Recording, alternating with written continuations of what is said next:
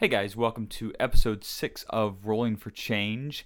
This is a podcast about the benefits of being a tabletop board gamer. Yay!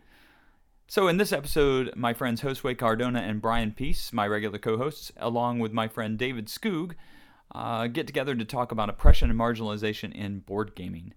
Now the exciting thing about having David Skoog along is David seems to have a very in-depth knowledge of the ways that board gaming has represented and sometimes continued the codification of oppression and marginalization within the tabletop board gaming world.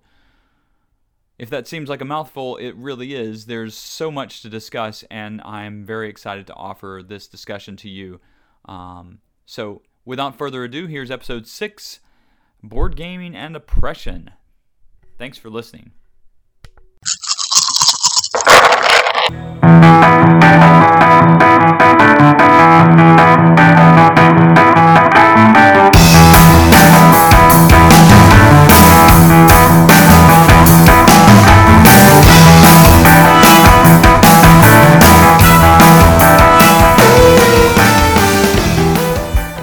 Welcome to Rolling for Change, a podcast about the psychology and experience of board gaming. My name is Woody Harris, and I am joined by my friends and co-hosts, Mister Josue Cardona. Hey, guys. Brian Peace. Yo, sup? And our special guest, uh, David Skoog. Uh, hello, everybody. Today, we're going to be talking about oppression, racism, and board games. Or colonialization. How there are many ways we can we can talk about it in terms of how board games structure and teach us about culture and the ways that culture is uh, modified and fetishized as well as experienced. And we're going to basically talk about board games as both a way of experiencing and understanding culture, as well as a way of understanding uh, racism and Uh, oppression and things of that nature. So, uh, I guess we just start with a brief synopsis and kind of talk about what oppression is and what power structure is. I, my experience of it, my understanding of it is oppression is basically when an in-group, a, a popular group, manages to distort culture in such a way as they push down people that are not in their their way of living. Um, well, so I mean, you have a distinction that you can draw between individual oppression and structural oppression, the same as individual bigotries and structural bigotries. Mm-hmm. So structural elements of oppression don't require an active contribution on the part of any single individual within this collective. So it's possible to produce systems which disadvantage one or more groups of people without any explicit act of evil. So like we have, you know, we tend to think of oppressive structures as, you know, going back to like the civil rights era, right? So you can, you think of the use of force against protesters and against people in their daily lives. Mm-hmm. This is an easy to understand thing, but it doesn't require that, right? Like lots of... So there were lots of individual acts of, of discrimination on the part of the Veterans Bureau when people were coming back from World War Two. So like veterans benefits were often given to white um, to to white uh, veterans, but not to black veterans. So like the G I Bill and these sort of things. This was an explicit act of of racism on the part of certain members of mm-hmm. the Veterans Bureau, but when that group phased out, the Veterans Bureau didn't really f- properly fix its relationship with black veterans.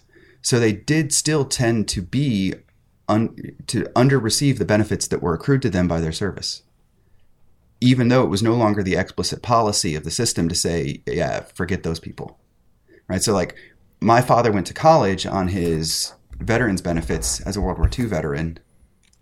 He had members of his own squad that were black that never made it to college because they never got their benefits, you know?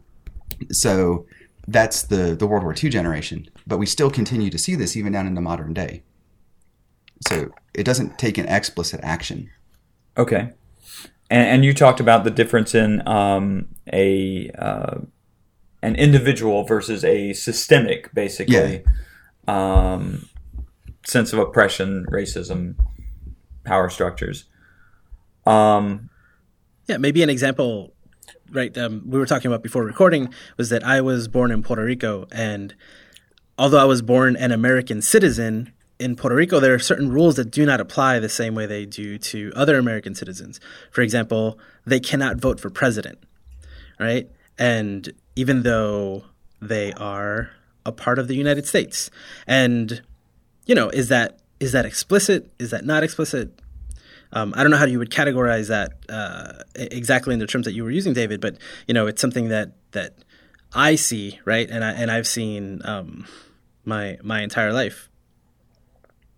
Yeah, I mean, clearly, right, the act of Congress that the acts of Congress that were passed to disempower Puerto Rican citizens relative to other United States citizens, these were explicit acts, right? But they've now created a systemic issue where most people on the continental zone, right, like most people that are sort of, you know, quote unquote American, um, they don't even understand the scope of the issues with the islands. You know, like Puerto Rico and Guam and the other protectorates, you know, if you poll an American at random and try to ask them, you know, you get really, really poor levels of understanding about the systemic things that Puerto Ricans face, even after they've migrated to the U S. Yeah, I would say I myself am completely oblivious to a lot of these things just because it's not been part of my education, you know. Mm-hmm. And that's one of the subtle ways that systemic uh, oppression, uh, racism kind of takes place, is that we we put the information outside of the power structure, we, outside of the educational channels. So we're all kind of left blinded by things. And so I guess the thing is that as board gamers, uh, we are exposed to oppression and racism in ways that other people are maybe not always exposed to them. Um, or not exposed to them explicitly, in some cases. Uh, explain L- that. Like um, some of the games about colonialism, we know for a fact that there were slaves involved, or that there was oppression of an entire race, but the game just doesn't address it at all. Yeah, whitewashing. Like, like Puerto Rico, for instance. Yeah. Our, Puerto Rico's our, our favorite whipping child for this one. Um, they have co- colonists, which I put air quotes around, who do all the work on the plantations. Um, these were not voluntary colonists who did most of the work on the plantations. Um, they were slaves. Yeah. So you're put you're playing little pieces as slaves, but you're calling them colonists because, well, they just didn't want to discuss it in the rules for the game. So oh, it's it's even better than that. Like the physical component is just a little wooden disc, and they could have picked a disc of any color. Instead, they picked a dark mahogany. Right. Not even a meeple? Yeah, so that is one of the... It's not even a meeple. It's just, it's a plain, small little disc. Well... This is before the advent of the meeple, actually. Yeah, yeah so the, meeples weren't so common the when the they made Puerto Rico. Mm-hmm. But um, you had... I was talking to David just before we recorded here, and you had uh, done some research and sort of discovered some things about the games and how they... they fell into different categories. Yeah, so um, just to do a quick thing. So what I did is I looked at the top five hundred games on Board Game Geek. Mm-hmm. Um, and then I also looked at my own collection just to, you know, hold myself to the same standard. So um, I have, and I binned them into four categories, right? So we have twelve games that in that deal with these themes, but they deal with it by whitewashing it. So Puerto Rico being an example, Mombasa being another example. Mm-hmm. Um, then there's another thirteen games, and this is where my own personal games are overrepresented. So this is that's an interesting thing to learn. Um, and it's this is one of the more again one of the more problematic categories. This is the one that uses sort of exoticism or fetishization. Yeah, you know. So um, like for example, a game that I love, Mangrovia. Yes. Um, The the use of the islands in the way that they are, it's totally fetishism. But this is thirteen games, another thirteen games that I found. Okay. So if you exclude the ones that are not in the top five hundred that I own, the number goes down to eight. Okay. So it was another eight games in the top five hundred. Um, and then there are, I have two games in the top five hundred that I also own personally um, that engage or confront the issue. Mm-hmm. Um, and then I found another two that I own and they're in the top five hundred and that they use one of these settings that is normally subject to fetishization. Okay. Uh, and they do it in at least one that does that passes sort of a Bechdel level test of not explicitly awful. Yeah, there almost needs to be that test when we look at yeah. board games. But so I I would imagine that in my collection there are more fetishization games that are there. Um, Bora Bora being one of my favorite games of all time. Yep, Bora Bora's on the list. Can you tell me why the fetishization side is not... I'm like, you know, I, I think I was talking to you about this the other day. If someone took the American culture and fetishized it, I, as an American citizen, probably wouldn't get very upset by that. So let's stop right there and talk about why. Okay. Oppression fundamentally is a power mechanic. Yes. Right? As the U S currently is the world superpower. There is no way to utilize American identity in a way that is anywhere analogous to what can be done to African identities and Polynesian identities and Caribbean identities, right? Because we come from the position of power, mm-hmm. there's just no way to manipulate that in such a way as to disempower and dehumanize us. Okay. Right. So, so the, we can't feel what they, what someone in a oppressed culture might feel no, looking at the artwork. Not, and, not via that identity, right? Right. Okay. So, like, you have to always be really careful about how you understand blocks of people, mm-hmm. right? But our American identity, right? The blue shield that is an American passport. This protects us from things that other societies and cultures can feel. We just we're never victimizable in that way. We are the default position of power, right? So if you take like the most ridiculous construction of like a, a Los Angeles, you know, a surfer boy or like Bay, you know, take Baywatch to the ultimate extreme. Mm-hmm. Um, if you fetishize the cowboys, leaving out Indians um, from that classical construction, but if you fetishize cowboys, mm-hmm. you just, you, these are the points that are sort of default heroes, right? Like, right. You know, R- Ronald Reagan was famous as an actor for doing a lot of that Western culture stuff. You know, um, when we think of like the, you know, the Dirty Harry and the other things that Clint Eastwood has done, he comes from the default position of hero. Now, there's no way of taking these identities and turning them into some sort of like clown car show that f- fundamentally does harm in the same way as if you take East Asia. Okay. And, you know, like, for example, in modern culture, the way that the geisha is used in modern American culture, it's a profound ignorance of the of the role of the geisha in ancient ancient and up through into modern Japan, right? The the exotic the the exoticism of the geisha is a it's a different thing than like Pretty Woman in the U S. Okay. Right. Like, uh, and even that, that equivalence point, like geishas are not hookers. Like that's what, we, how we tend to think of them. And that's just not, it's, oh, no. um, so. So the, the fetishization games, then they support some kind of subtle institutional racism that we are all involved in as gamers in the first place. Yeah, yeah. And, and exotic, the exoticism and the fetishization, it usually is the the easiest place to see that sort of subconscious level of bigotry. You know, it's you go and you look at, you know, like so I've got a game on the list that's not top five hundred, Sultania, right? Okay. Sultania uses the Arabian Nights. Right, that uses the setting of the, the one thousand and one Tales of the Arabian Nights. And absolutely nothing about the mechanics of that game speak to that. Like there's, you could strip that entire thing off and replace it with something else. It's just, you're basically pattern, like it's a tile laying game fundamentally with certain physical constraints about where tile placement occurs for the purpose of constructing visual patterns. And then you'll score out the game based on the visual patterns at the end. Right. So there is no experience of what is actually, you're using the culture in a way that there is no experience of the culture, basically. Yeah. And, and they slapped this Arabian Nights theme over the top of it um, for differential player powers and the use of Jinni. So the genies. Yeah. Um, and it's, it's kind of perverse um, on its face, even if we ignore like the exoticism. Okay. Like, it's just, it's laziness in the art in and of itself. Okay.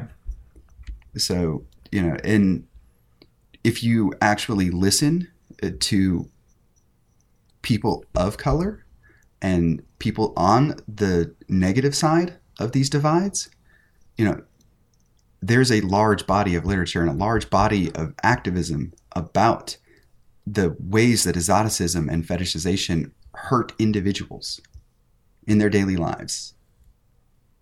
So, so I, I guess I'll pose this question to the group as a whole. Should we be wary of games that fetishize culture? Should we be, should, you know, as I said, one of my favorites is Bora Bora. Should I be saying, okay, I'm going to be done with Bora Bora because I don't want to support institutionalized racism and oppression? Jose, what do you what do you think? So, I mean, whenever I come across something like this, I, I see it as a learning opportunity, I think, to increase awareness of that culture, right? If you know nothing mm-hmm. about, again, using Puerto Rico, for example, right? If you've played that game and you don't know anything about it, you could ask someone who maybe was born there and maybe knows a few things about it, right? To learn, to, to start a conversation. And then maybe every time you play a game like Bora Bora or Puerto Rico, with the people that you're playing with, maybe you can have a conversation about, hey, you know, this this is inherently wrong. Like, none of this actually happened. This is kind of messed up right here.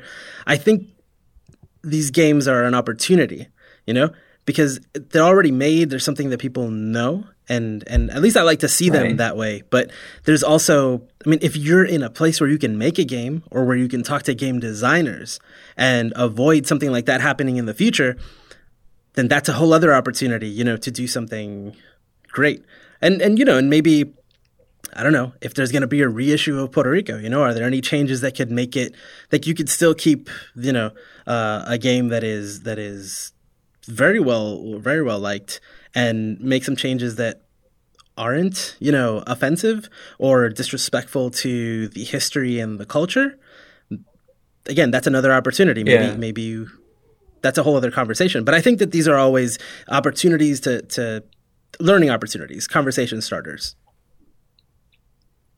Yeah, I mean, I, me being a language, language arts and uh, social studies teacher, if I have some background information about the underlying history behind a game, I share it no matter what, because, you know, sometimes against others' wills. Um, I, I have no shame.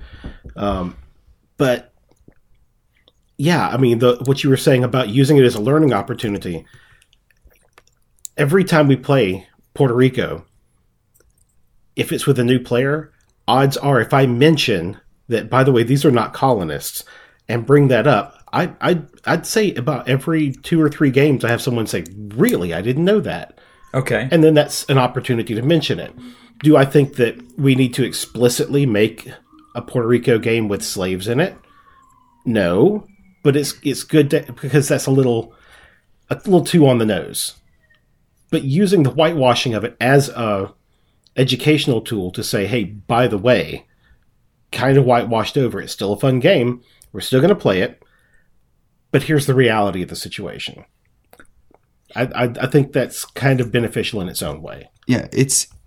If board gaming is going to be taken seriously as an art form, then we have to hold it to the same level of criticism that we ha- do for literature and for film. Mm-hmm. And it's okay to have a complex relationship, right? Everything on the list that I found here, mm-hmm. I, either because I own it or because it's top five hundred or both, um, these are all beautiful pieces of art, right?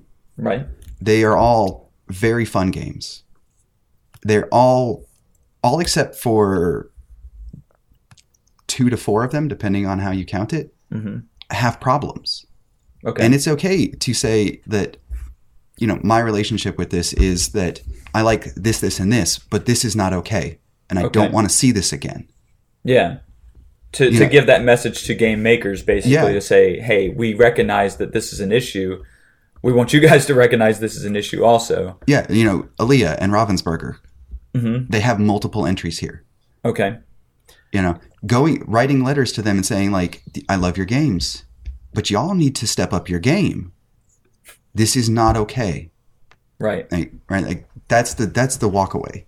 Okay. Know? Like you take that from the message, you know, and especially with like the fetishization thing, you know, we, there's a good example of Takenoko on right. the, that fetishizes the Japanese emperor and the bamboo gardens and the art style and everything about it. Bombix made a beautiful art, you know, it's a beautiful piece of art. It's a fun game. It's a good entry level game to bring other players into our hobby. Absolutely. It was an amazing artifact. Mm-hmm. It doesn't mean that it's not problematic. Right. So and, there, there's a wide-eyedness that we need to go into our games with that we maybe don't have if we just don't research where it is these ideas are coming from in the first place. Now, you did bring up Mombasa earlier. I will say this. They did step up their game a bit there while the gameplay itself completely ignores, you know, the natives who live there. They do have a f- four-paragraph explanation at the very top of the rules on the front page explaining this is a dark moment in history. Mm-hmm. We are making a conscious decision not to include that in the game, but you should know that the game you're playing is from a dark point in African history, and if you want to learn more about that, you can read History of Modern Africa eighteen hundred to the Present, and they suggest a book to read to learn more about that period. So that's at least a step in the right direction. Yeah, um, Archipelago, the rule book also has some of that. We can, yes. we can talk about those as specific specific points. All right, in the case of Mombasa, like I kind of read that section in the rule book as a cop-out, to be perfectly honest. It's a step in the right direction. That's yeah, it's like the publish perfect, the publisher the publisher basically tried to give themselves an escape hatch there. Mm-hmm. You know, it's yeah. like Yeah, so we, so we don't have to talk about this. Let's do this right now. Absolutely nothing in the mechanical structure of Mombasa required it to be colonial period Africa. Right. You could have redone that entire game with a space theme. Yeah. Or um, modern stock markets. Change, you know, change the commodities. Like the fact that they complete, like the depth of the whitewash of blood diamonds in Mombasa is revolting if you know mm-hmm. anything yeah. Yeah. about King Leopold. Well, to that point, like, you could and, make any of these games a an entirely fictional narrative and not have to touch on a historical piece at all. Yeah, and in some cases, right? Like, um, so one of them that I have that I think does a really good job is Freedom: The Underground Railroad. Yeah, mm-hmm. and right, so f- Freedom is explicitly designed to teach the people playing it about this avenue. And that's a very different beast than, say, Archipelago, which is the other one on the list that engages with colonialism, where Archipelago could be redone with no harm to the game by changing the setting. You could make that corporate cutthroat, mm-hmm. or you can fa- you know pull it full, full on to fantasy or sci-fi, and you wouldn't be able to harm the game, as evidenced by the fact the cosmic encounter came first. Well, I will say this for that. Um, that's thinking from an American point of view. If you look at sales in general, space theme, those kind, uh, any kind of horror theme games, they sell way better in America. But these games were primarily made in Europe, where mm-hmm. historical settings and imperial setting games tend to sell better. So they're creating these games based on what they think is going to sell the best yeah, well, in their in their venue. So, so Archipelago is explicitly designed around its setting. Mm-hmm. Um, Christoph Bollinger mm-hmm. ha, um, has talked about this in like the design work and such. Right, nothing about uh, Archipelago was inadvertent. Right, yeah. he he very deliberately picked certain aspects of the design. Um, so it's it's not like he f- sort of face planted into it when he designed right. Archipelago. You know, um, he made very very conscious decisions. So we're speaking about all these games, it seems, as if we are, as if the, the listener uh, knows what we're talking about in terms of the games. Um, in the case of Freedom: The Underground Railroad, this is a game about uh, the Underground Railroad for trafficking slaves up to Canada. It was Canada, right? Or up to the I, north. I, I picked liberate right? over traffic in that sense. Say that again? I'd say I would use liberate over traffic in that sense. Well, yeah, I, I know I'm using the wrong words because I'm not uh, I'm not very uh, fluent in a lot of this stuff. But I, I do know that what the basic goal of the game is to get you to have a feeling of what it's like to try to make the sacrifices that you have to make in order to free those slaves from their bondage. And in the process, there are many times where you sacrifice one for many kind yeah. of things. All right, so the actual win condition of the game um, is to survive a fixed number of events, then to have freed a certain number of slaves based on difficulty and player count, um, freed them fully to Canada, and to have generated appropriate financial support for the abolition movement. Mm-hmm. You want this to happen before, and I quote, a certain number of slaves are lost into slavery. Right, that's the term of art used in the game. Okay. Right, so basically, this is one of the areas where the design of Freedom has explicitly smoothed over what this means. Right, like basically the plant. What happens in the in in game is that the plantations are full and the slave has nowhere to go, and so it's removed from the game. And this is either means that they are sold down into the Caribbean, or simply die. Or killed in an escape attempt or something. Well, so actually, that's another thing that never happens in Freedom is that slaves are never killed during apprehension. Right? If a slave catcher catches a slave, it's sent to a bin, which is then sent back to the South. And in the process of being sent back to the South, they may be lost into slavery. So slave catchers never murder slaves in Freedom, which is an important so oversight. It whitewashes it a little bit also in that in that sense, but it does create a, a well a lived experience mm-hmm. of what it's like to. I mean, you're only you're you're you're you're dropping people yeah. down into like you're a cube now. I mean, that's yeah. it's really depersonalizing, but at the same time, maybe that's the only way to get that information or that message yeah. to the larger group of people who maybe and, don't know anything about. Yeah. Yeah, I've never played a game of Freedom where somebody hasn't had to get up from the table and walk around and just sort of shake it off. The uh, the designer of the game, I spoke to him because I played um, a uh, preview copy of the game about two years before it came out while he was still working out the rules. And I played a game at uh, Gen Con one year. And we asked him, why are the slaves standard color brown, standard color like tan wood cubes. Mm-hmm. He said we went back and forth on it, you know, take the Puerto Rico route of making them mahogany colored cubes, but he said that was a little too on the nose. This game is already can already get emotional enough without making it that on the nose by making the cubes mahogany. So he said we just decided to leave. He said also they're less expensive to produce. And the game's already expensive enough to produce. Yeah. So there was a financial decision on that, and a um, a moral feeling decision mm-hmm. on it to make it a little less on the nose. And I believe, David, you told me that they opted not to use meeples because of the emotional attachment we might have to have to meeples. Yeah, instead of to yeah, he's he's mentioned in his early playtests. You know, he you know tried it with meeples, and it was like it L- broke okay. people, just broke people. Yeah, a little too on the nose again. All right.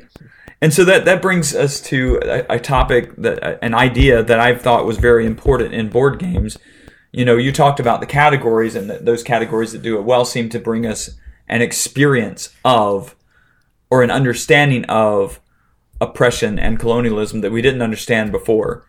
And um, Francisco Ortega Grimaldi wrote a paper called Lessons Learned from Board Games. He wrote this paper in two thousand eight. And the basic premises of the paper that he put forth are games are metaphors of culture instead of being output of culture. No, no, eh. Let me re- re-say that. Games are not metaphors of culture. They are instead output of culture. Mm-hmm. Um, and he also said that cultural outputs in the, firm, in the form of board games can induce interest in the players as long as they assist with the recognition or discovery of identities through which the player can project emotions and fantasies. So what he's he's arguing for is a lived experience of games instead of them being purely recreational objects They become active art in which we participate with what's going on. And that plays perfectly into our, our goal of talking about games as therapeutic and educational tools, because it places the player in a situation of being a socially aware gamer. So you said Nippon and what was the other one? Uh, Tokaido, T- which, Tokaido, which does still in its art style have elements of fetishization, right? Like the exact, when you look at the specifics of like the the way that humans are stylized in the game, it's not entirely free of its own exoticism. Um, but the overall experience of Tokaido is to pull somebody into the the pilgrimage that is the trip to Edo, mm-hmm.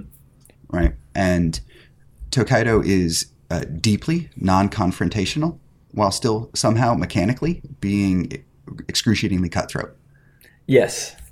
Um, this is a, a sort of, it's a worker placement game, mm-hmm. and it's a journey.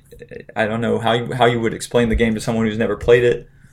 Uh, well, the rulebook actually gives you the good setting description. Um, I don't have the rulebook at hand here. Sure. But, um, uh, it talks about it, right? So in in this period of Japan, there was a, a standard spiritual pilgrimage between, and you know, Edo being the the end goal on one side. And the goal of Tokaido is basically to have the best trip, right? You're right. You want to eat good foods. You want to meet interesting people that will enrich your life.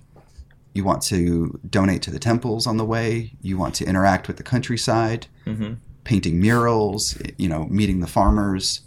This is the thing, right? Like to deeply live the experience of what it is to to well, engage in this pilgrimage. Why don't we take that mm-hmm. for and take also for a moment wins. and acknowledge, you know, the elephant in the room that uh, um, here down in Atlanta, right? We have three white dudes, uh, middle class or better, in heterosexual marriages, sitting around talking about oppression. Yeah, like, yeah. Let's just put that on the table. And and of course, Josue, uh Puerto Rican from New York. Yeah. Um, well, not from New York. In currently in New York. No. Um, from Puerto Rico, living in New York. Yeah, and and it gets even better. All right, I'm sitting here talking about oppression, but what do I do? I am a software engineer for Cisco Systems, right? So I write network security software for a living.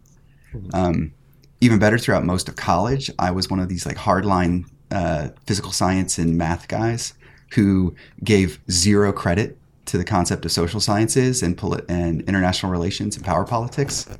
Um, I didn't get schooled on this until I was deep into my profession as an engineer, and I got involved in sec- the security work that I currently do, and was just sort of brutally and unmercifully f- made to face the fact that all the interesting questions revolve around people, right? Like security is an issue because of how people behave.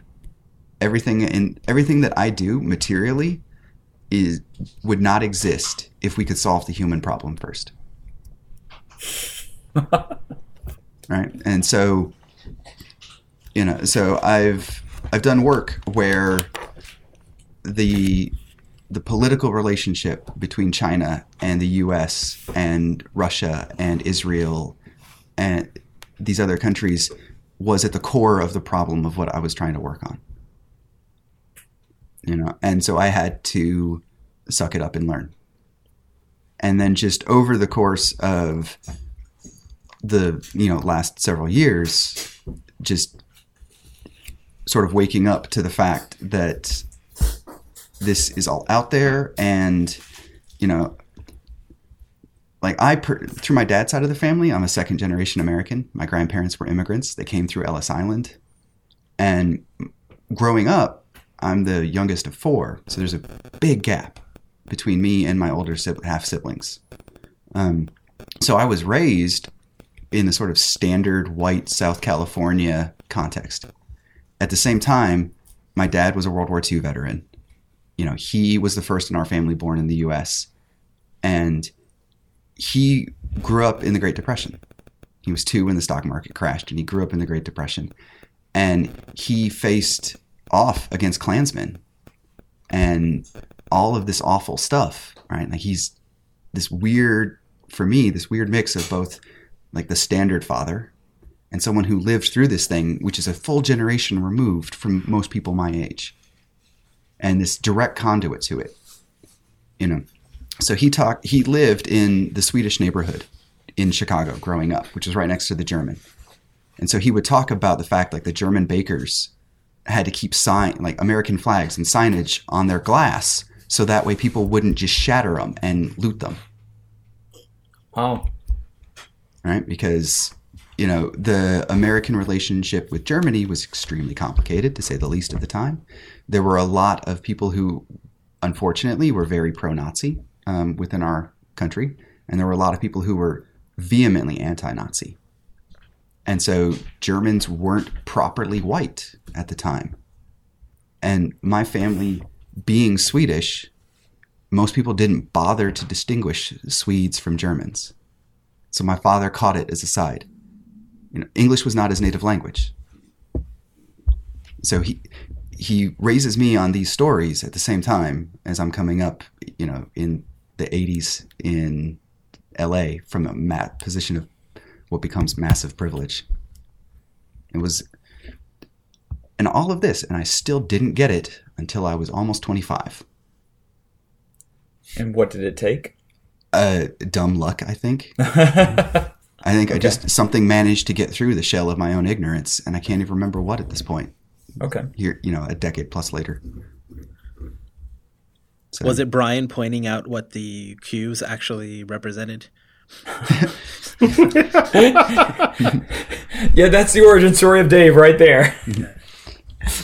I mean, Someone but, I mean, like, I love to hear the fact that, uh, like, when Brian said that, I love that idea that people came to play a game, and he was like, "Let's take a moment.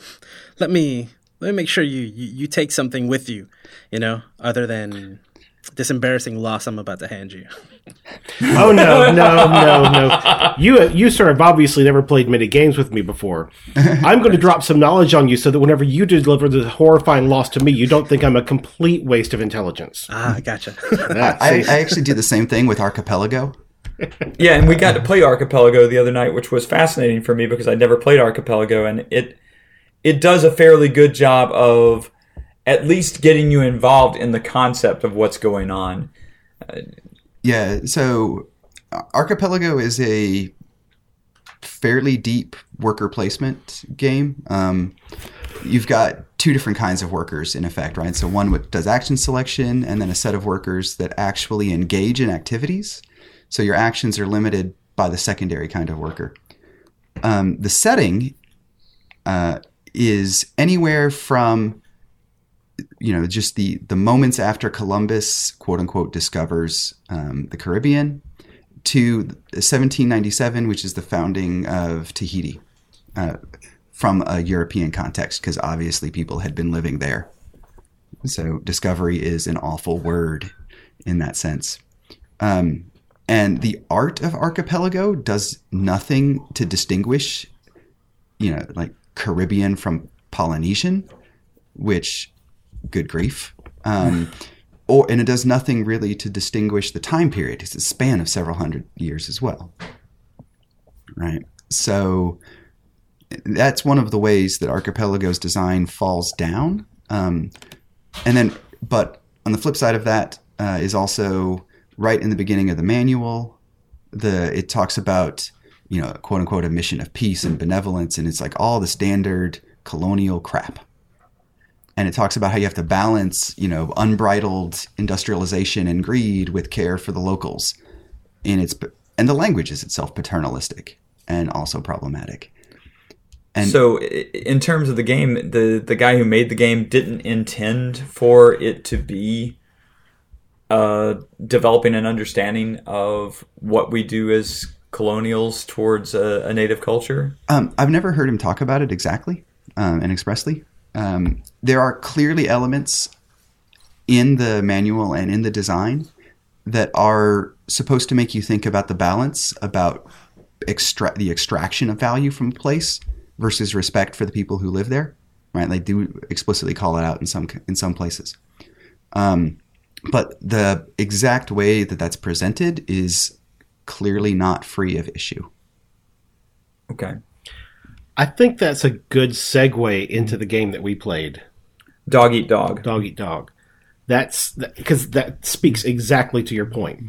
Um, we we did play um, a role playing game or a storytelling game, more or less, um, this this weekend called Dog Eat Dog.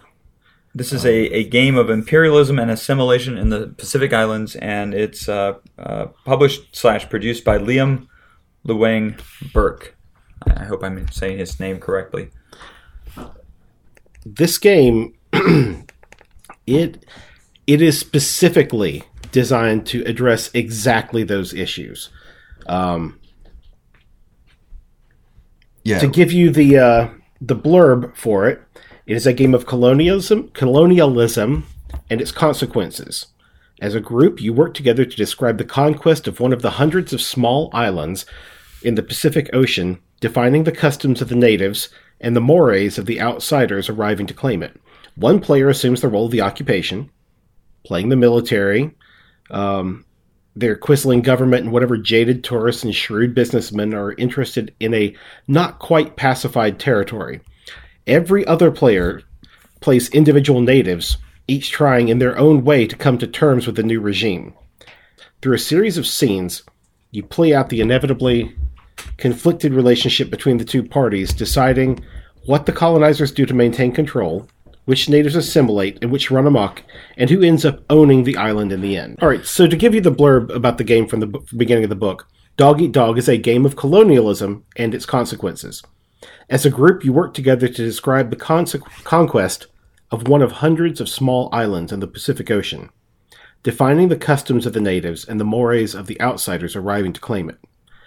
One player then assumes the role of the occupation force, playing their capable military, their quisling government, and whatever jaded tourists and shrewd businessmen are interested in a not-quite-pacified territory. All the other players play individual natives, each trying in their own ways to come to terms with the new regime. The game begins when the war ends. Through a series of scenes, you play out the inevitably conflicted relationship between the two parties, deciding what the colonizers do to maintain control, which natives assimilate, and which run amok, and who ends up owning the island in the end. So the interesting thing about this is the first thing you have to do is figure out who's the occupation.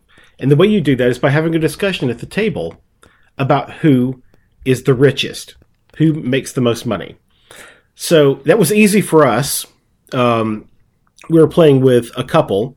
Uh, Woody is a therapist and I'm a teacher, so we pretty much narrowed ourselves right yeah, out immediately. Yeah, we're not in that, in that running there. And they're a couple, so they both knew automatically who made the most money, so that was an easy conversation.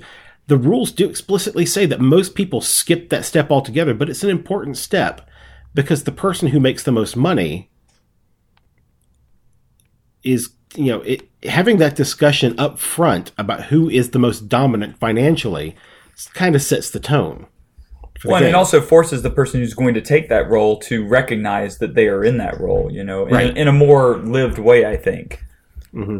Yeah, for me, just reading that made it made me feel uncomfortable. Just thinking, wow, like if okay, what if there's two therapists or two teachers here, and now we have to discuss which of us is actually more poor, like who has more debt, you know, like you could get that granular right. if all of you right. were kind of just getting by. That's a really uncomfortable conversation. Yeah, yeah. It, it, it's a really uncomfortable game. Um, it was. We so in, in ours we decided, you know, you can technically take this game and put it in any setting. It says in the book that you can you can have um, a, you can have space colonizers landing on a planet and, you know, taking a quote unquote savage um, set of aliens on another planet and colonizing their planet. You could have the Peace Corps showing up, um, a bunch of, you know, rich white kids showing up with their uh, technology to, you know, educate the masses in whatever land they happen to live in. Or you could stick with the default setting, which is um, Pacific Islanders with European um, colonizers. We decided to stick with that because that's the one that, across all the reviews that I've read, was the one that kind of st- made it feel more real and got the got the richer experience out of it. So we decided to stick with that. Um, so our friend who was the colonizer, um, set up his his colony, set up the, the we all as a group came up with the qualities of that colony, then the qualities of our native tribe, and then we each developed our own one unique persona. I was the strongest. Woody was the builder, the builder. for the island. He he built a bridge to our volcano god. Yes. And um, our friend Luke, uh, he played the fisherman. He was the greatest fisher on the island. One of the beautiful things about uh, the way that this works, so we're all kind of individualized among ourselves, but of course, when it comes to the occupation that is coming along and looking in at what we're doing, they make no distinction between us as individuals, you know, even to the point that uh, um, our occupation guy was able to, uh, on on several occasions, call us by names that weren't weren't our own. Yes, um, and he mispronounced our names, and whenever we tried to correct him, he corrected us back and told us, no, he's pretty sure that's how you pronounce it. Um, of course, one of his qualities was that he was hyper-religious and was there trying to convert us to his religion. Um, but that was a secondary aspect. The primary thing is they wanted to mine a precious metal from our underwater volcano, which houses the god we worship. So we each in turn... Um, at once we had our had our sides defined, took turns playing out scenes. I started, then Woody, then Luke, then Chuck as the occupation played um, his occupation scene. And we went through the rounds that way. We would just keep going back and forth until either all of the islanders ran out of tokens, which I'll explain in a moment, or the occupation ran out of tokens. Each of us started with three tokens. And the occupation starts with two tokens per per villager plus one. In order to outright in a scene decide he's going to kill a villager, he has to spend two coins. This gives the occupation enough coins so that at the beginning of the game, in his first round, he could kill everyone on the island by spending two tokens and having one left. They do say in the rules that they explicitly made it that way so that if the occupation decides in the first round just to kill everyone on the island... That that's a conversation about why that person made that particular choice, knowing the lack of fun he was creating for everyone else at the table. Right, and luckily that is not what happened in our game. No. Uh, Chuck is more insidious than that. Uh, so the reason why you have these tokens is that because at the end of each player's scene, each player starts their own scene, other villagers can come into the scene if if the person who owns the scene allows it. But the occupation can come into a scene without asking for permission because they're the occupation. Um, right. So so Brian and I could be having a conversation, and it's a conversation about, you know, whether or not we're going to help the occupation or something. But if the occupation suddenly comes up, well, okay, yeah, we're just talking, you know, it's it's not, not a big deal. We, we you know, they could come in anytime they wanted to. And then or Luke as the other as the third villager could say, can I jump in on this scene? And if we say, mm, no, we, we, we, we're pretty sure we know where we want the scene to go, then he doesn't get to come in. Or we can say, yeah, sure, come on ahead in. The water's fine. Chuck says, hi, I'm here now, whether you like it or not. Now, the reason why you don't necessarily want the occupation in is because if you two as villagers have a conflict, then you get to not only use your village's traits to add dice to your dice pool, but you also get to use your own personal um, trait. Like, if I'm the strongest one there is, and Woody and I are in a fist fight, I get to throw an extra die in because I'm the strongest one there is. But the minute the occupation comes in, our personal traits don't matter because they don't see us as individuals. It doesn't matter that I'm the strongest one there is. They have guns. Yeah. And authority. So, at the end of an individual round... You go through the list of rules, and you always start off with the exact same first rule. The villagers are inferior to the occupation. That's the first rule. You have to follow that rule to the teeth. Yes. At the end of that, at the end of my turn, for instance, after I got through telling my little vignette and ending the scene, and all the players have to agree that the scene is over, we look at every villager who is in the scene and say, did you follow the rule? The occupation is the final arbiter of whether they agree or disagree that the villagers followed the rule. If the villager did not follow the rule, they have to give the occupation a chip. If, however, the villager did follow the rules, the occupation gives them a chip, which is why they have so many. That's not a big deal in the first round. You're only going to lose one chip. The occupation will lose two or three at most, depending on how many villagers are in the scene. But at the end of all that, you have to decide what the new rule is based on the moral of the story. And it's always something negative to the villagers. What did the villagers learn about their role in the game based on what the occupation showed favoritism toward, what they punished, et cetera? And then you make a new rule based on that. The next player's scene, you have to try to follow both of the rules. And then chips change hands. And it will keep going back and forth like that until it gets to the occupation's turn. Then they get to start a scene.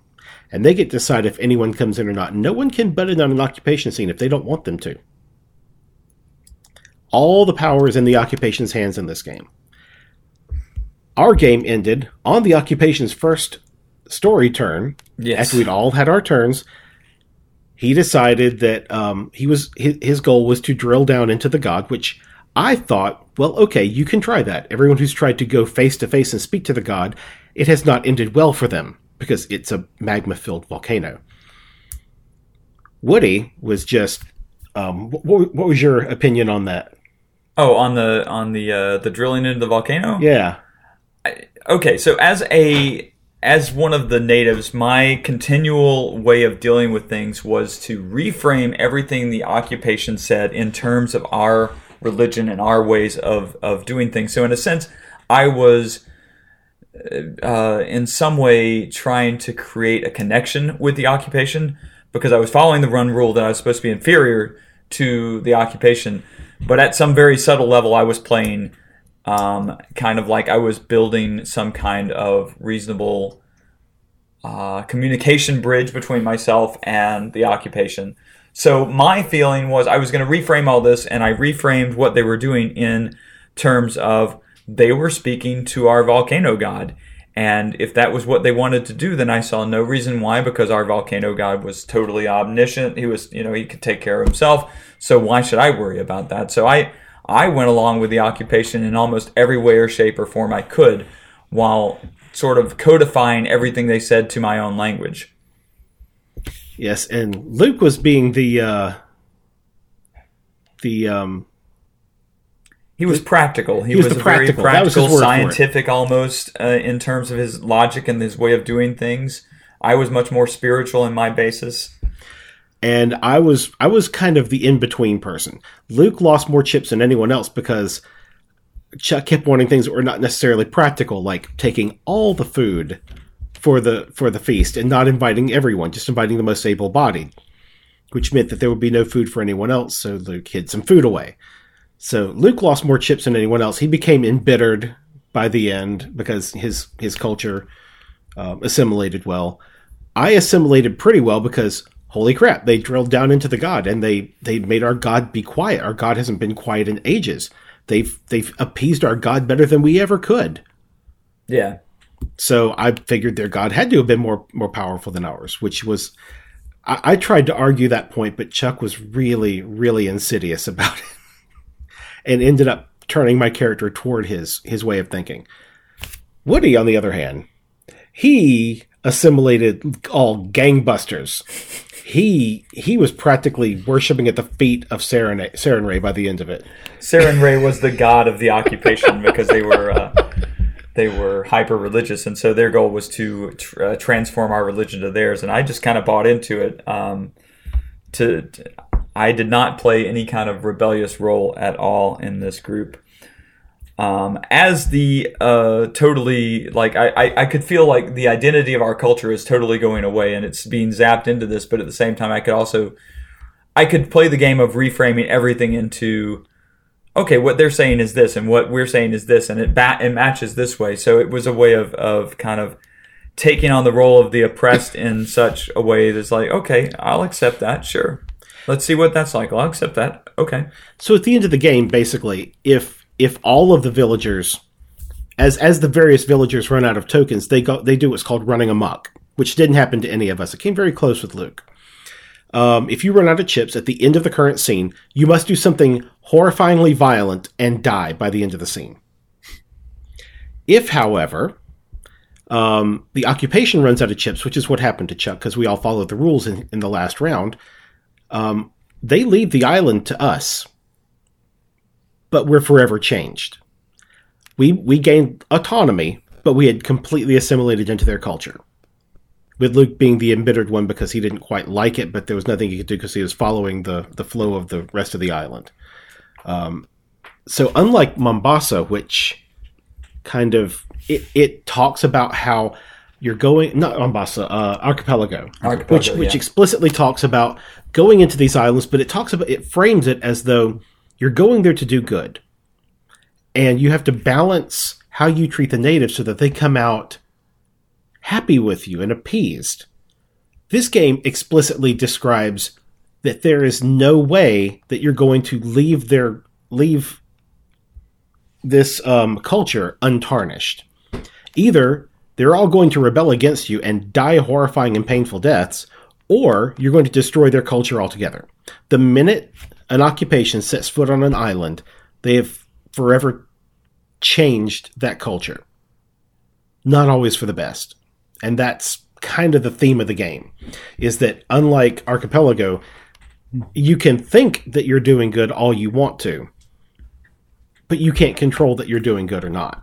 Yeah, Archipelago definitely frames everything as some kind of benevolent paternalism. Yeah. Right? Like the end game triggers, if you bother to sit down and think about the cards, like what they say, it's like, one is that the entire archipelago has been explored, right? There's no place left for the natives to hide. You know, mm-hmm. one, there's a set of cards that are basically infrastructure build-outs, right? Like you've built so many ports or towns or churches that you're everywhere, effectively. Mm-hmm. You know, McDonald's on every corner. Yeah. One of the cards is that a certain number of resources have been depleted, so the bank has none in reserve. Oh, it's important, by the way, in Archipelago that every single resource is limited. So the bank represents effectively the total carrying capacity for resources from the island. So one of the endgame triggers is that you have completely pillaged a certain number of resources and the island can no longer support it. Like it's gone. There's no more. Right. You, you've, the, the resources, mm-hmm. it's the, it's not a renewable resource. It's already, that's it. Yeah, it's gone. You know, so it's like everything in the game is framed that way. Like if you sit down and think about it, it's like, oh, this is awful. Like I am the bad guy here. Every player is an awful person. They're, you're engaging in the abject s- subjugation of a people. And you're doing it for your own benefit. And as long as you can keep them appeased so that they don't notice that's what you're doing, you can win the game. Uh-huh. Yay. Yeah, the only way the only way the good guys win is if the players all lose. There's a way that all the players can lose by a rebellion occurring. So I love this thing that uh, uh, Liam Burke says at, at the end of uh, when he's trying to explain uh, judgment inferiority in relation to the Dog Eat Dog game.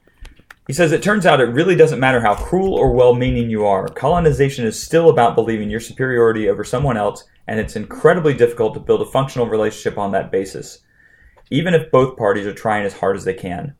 So go ahead and play the Peace Corps or the United Nations or the Heavenly Host if you want to. The game should still work. A bad situation doesn't change how good people want to be, but wanting to be good doesn't change a bad situation. I thought that was very telling of, of the game we experienced. Intentions yes. are important, but not magic. Exactly. Right. Did you get to play this at all, Josue? No, I read through the manual, but I didn't get to play it. Okay. And I did read um, a great review that uh, Brian sent me. On, I forgot the name of the oh, website. Shut up, shut up and sit down. Yep. Oh yeah, it was yeah. Shut Up and Sit Down. They did they did a review of this. I yeah. would have paid money to watch them play the game. Yeah, yeah, yeah. I mean, and, and if, you've ever seen, if you've ever seen their video reviews, you'll know what I'm talking about. You know, it was amazing. Um, just to, to follow through, you know, what they wrote, and you know, to the point you were making at the end, they in the in the manual it does say, you know, you know, one one end game state is, you know, for the occupation to run out of tokens, and for them to run out of tokens, the everyone else has to always be inferior. So to win, you have to at all times be inferior, and of course, to win, you nobody have to wins. Lose, yeah, no, of course, yeah, no, yeah, nobody wins, yeah. yeah. So th- I don't know how this this game does a good job at expressing or helping people feel, maybe in a very fictionalized context, what it's like to be oppressed or to be to play the role of the occupation. And perhaps as professionals, that's what we're looking for, in a sense, to teach people what what some of these cultures went through. And obviously, games are always going to break down to being a minimization of a very terrible situation. So that caveat should be placed out there no matter what, whether it's Puerto Rico or whatever. We're always minimizing in some way the experience. And we were not going to go through and do anything to cause that experience to happen to ourselves. But it's important to educate ourselves somewhere. And and to that end, we need to have games that help us to to bring that to the public. And I love the idea that Brian said, you know, when he sits down to play a game that's like Puerto Rico or something, he'll he'll explain what he knows about it. So we're we're kind of called upon to to bring our experience to others who might already be treating this as if it's nothing, you know, it's nothing more than a game right now. Yeah, and we should note that there's you always get pushback from the community. Right, like when you start to bring in issues of social justice, people who come from pos- positions of privilege, they flip out and they're like, "Well, why are you? Why are you? Right? Like, I'm not a bad guy. Why are you bringing this to me? Why are you? This is your baggage, not mine." Right. Right. We, and that's that's the the pleasant response. Like they get much obviously get much nastier than that.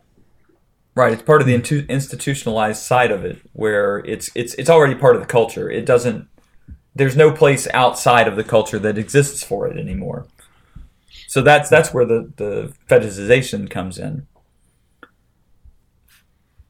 Um, I did want to tell you guys about a article that I read by uh, Sarah Lichtenwalter. She is um, a, a teacher, and she wrote a a paper on teaching oppression through Jenga. And basically what she did was she wanted to use Jenga as a means of explaining and helping people understand what it's like to be in the outside group. So they played Jenga, and they played Jenga according to the normal rules. They spent a phase talking about what oppression is and what um, how power structure plays a role in things. And then some people were, were identified to be the judges of the Jenga game. The Jenga game was basically... okay, for every block that you're able to put on top of the structure, you're going to get a point. Um, however, uh, we're only going to play so that you play left-handed. So we're already favoring one group, which is those people who, who are left-handed. The judges are taken aside, and she tells the judges, okay, I want you to grade biased towards the left-handed group. So whatever you can do to usurp a point from them based on something they did wrong, you're going to do it, and constantly give bias towards the left-handed group. And so what happens is the rest of the class are all watching this, and everybody's getting to this kind of realization that, hey, that's not fair and that's not okay.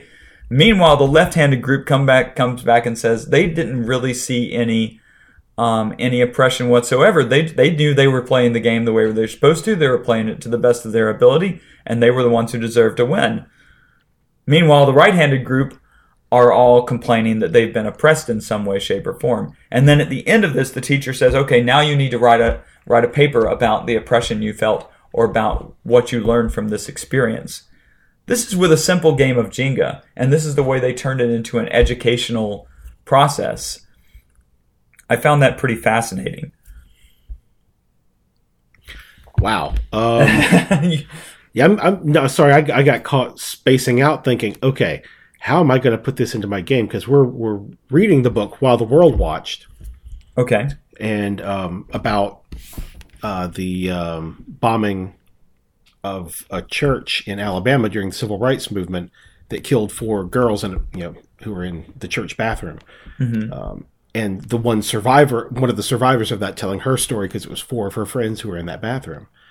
Um And we're talking about civil rights with a, a, and a lot of my kids are, they they kind of have a basic understanding of it, but some of them think that, you know, why are we still talking about this? This was ages ago, because, you know, seventh graders always think that anything that happened more than four years ago is forever.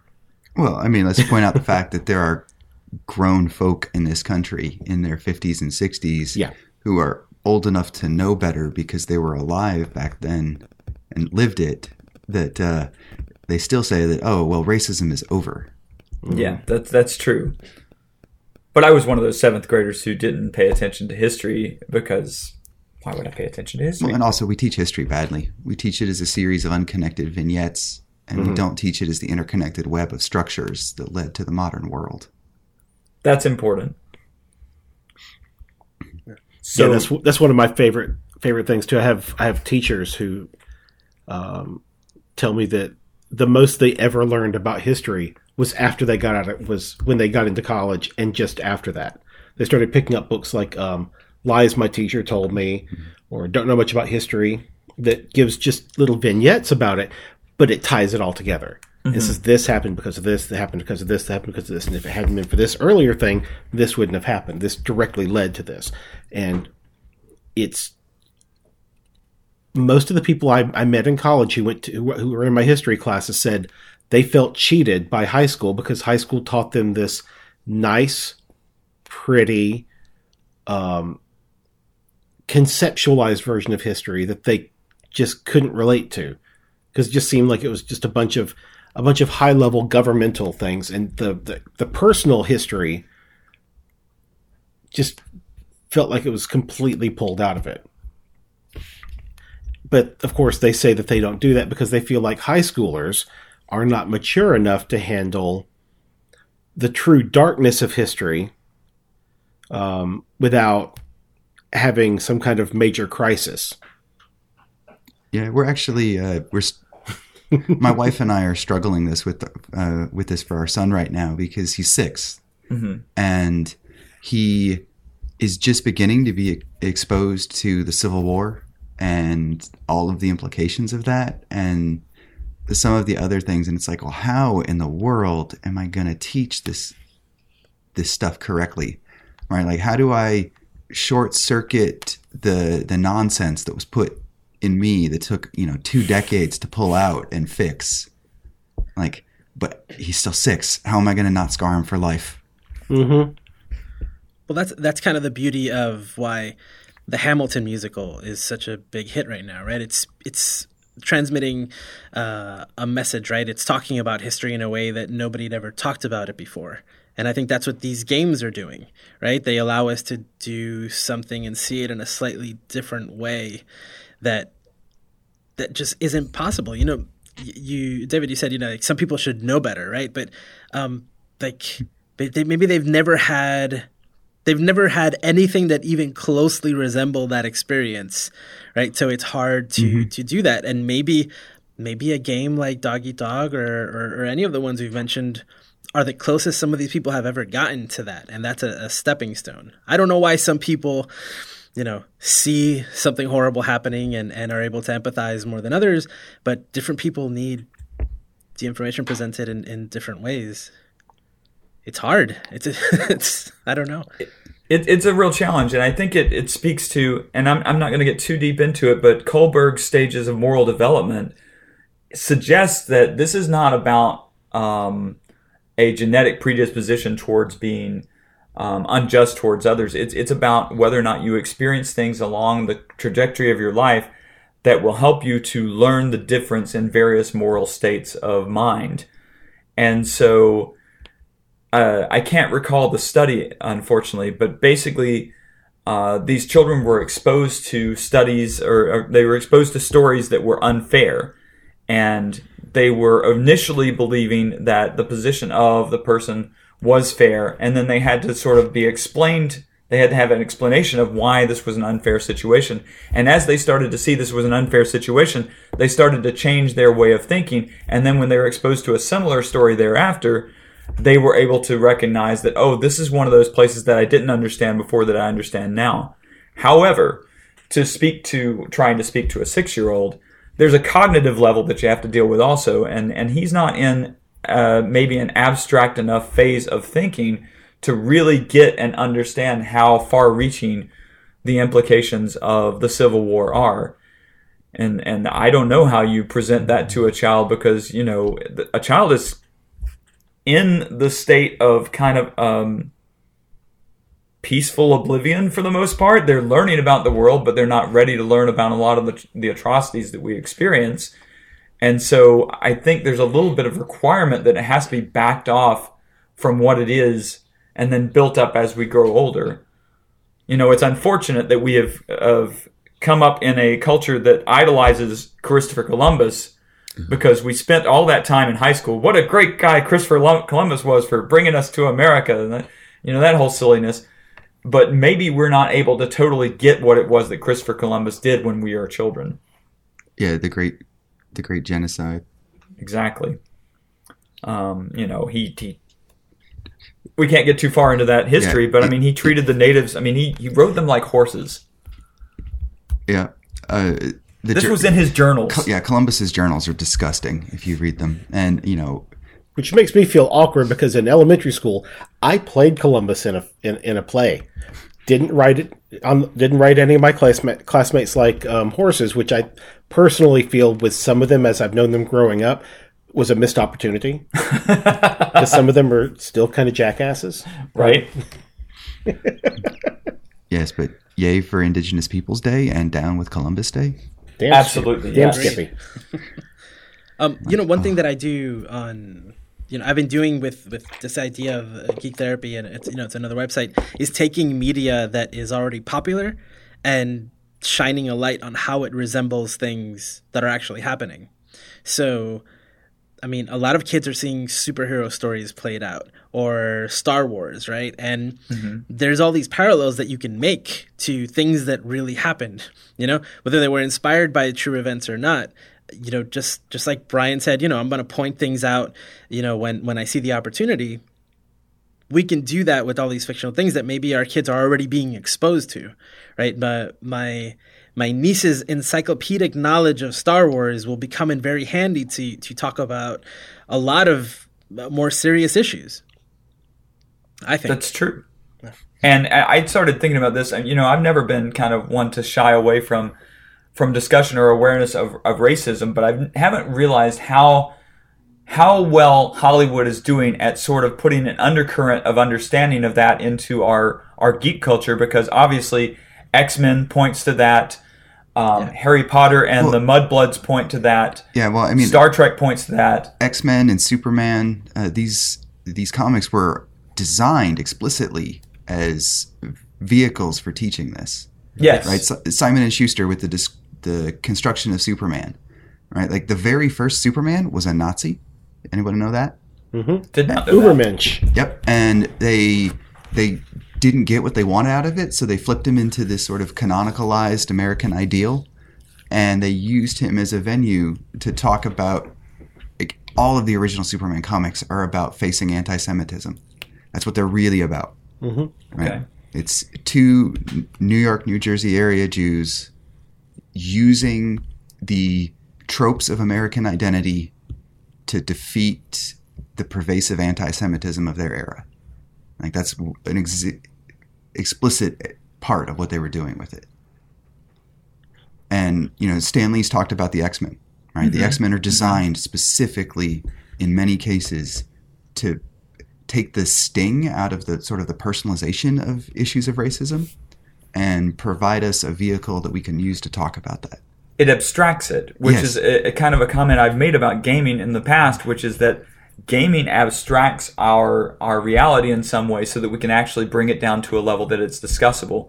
The sad thing about something like Puerto Rico, when we see it through that that language, is that it's just so abstracted that we're only barely discussing it when we play Puerto Rico, whereas when we play something like Dog Eat Dog or even Archipelago, we might get more uh, placed in the light of what is actually happening. Yeah, it's there's whenever you model a a real world system, you necessarily lose some fidelity, right? That's the definite intrinsic part of a model. But the if you do a model correctly, you deliberately give up some aspects so that way you can emphasize others to understand those that you retain. And in the case of Puerto Rico, we have a model that was done in in important ways without conscientious understanding of what was being lost. And it produces a missed opportunity for education. Versus Archipelago, the model was done very, very deliberately. And we can talk about whether it succeeds or not. Mm-hmm. You know, and we can talk about the fragility of that success. But it's it's not accidental. Right. You know, it it produces something which can be a, a, a teaching tool. You know, like, Woody, you can relate, because I was using it explicitly like this with us. Um, you know, so was it Friday night? Yes, it was Friday, Friday night. night. Um, so two nights back now. And, you know, so I was Woody and, and Susie and another friend of ours, Hunter, none of whom have ever played Archipelago, who hadn't been deal, hadn't faced this. And I, whenever I teach Archipelago, I shove people's faces in this. Yeah, like you do. Yeah, it's it's just it's too good of an opportunity, right? Like, you know, you go over you go over the mechanics of how the end game works, and then you just kind of point out the fact that all of these represent some sort of pervasive predatory use of the indigenous peoples and their island. Mm-hmm. You talk about how sc- you know, like that's okay. There's the end game, and now let's talk about scoring. And then you're like, scoring is the mirror image of that, right? Like you win. In all cases, by being the most brutal capitalist. Yes, because I was doing a terrible job at being a brutal capitalist in that game. I could not get an engine going whatsoever. Mm-hmm. You know, and if you're if you're not conscientious with Archipelago, then you can lose this opportunity, and that's an issue of the fragility of its model, right? You can easily sit down and play this and not have to think about it. But you have this mechanism in front of you for teaching this stuff, and you... You force constantly, you know, force everybody's face into it. Um, they make it so they can't look away. But then at the same time, you the game forces you to be complicit in the systems of oppression. Mm-hmm. It rewards the systems yeah. of oppression, basically. Yeah, I mean, if you if you if you try not to use them, you will get screwed. You're, yes. You're, You can be completely stranded, right? Like just with nowhere to go, like nothing useful going on. And if you engage in them, you'll win. You know, so the, if so you, it comes down to it. These are tools. It, mm-hmm. If we if we look at it instead of looking at it from, I, I like what Josue said earlier. You know that we can mm-hmm. look at it from the perspective that here we have this media that we can use to teach these things, and even bringing it down to Puerto Rico.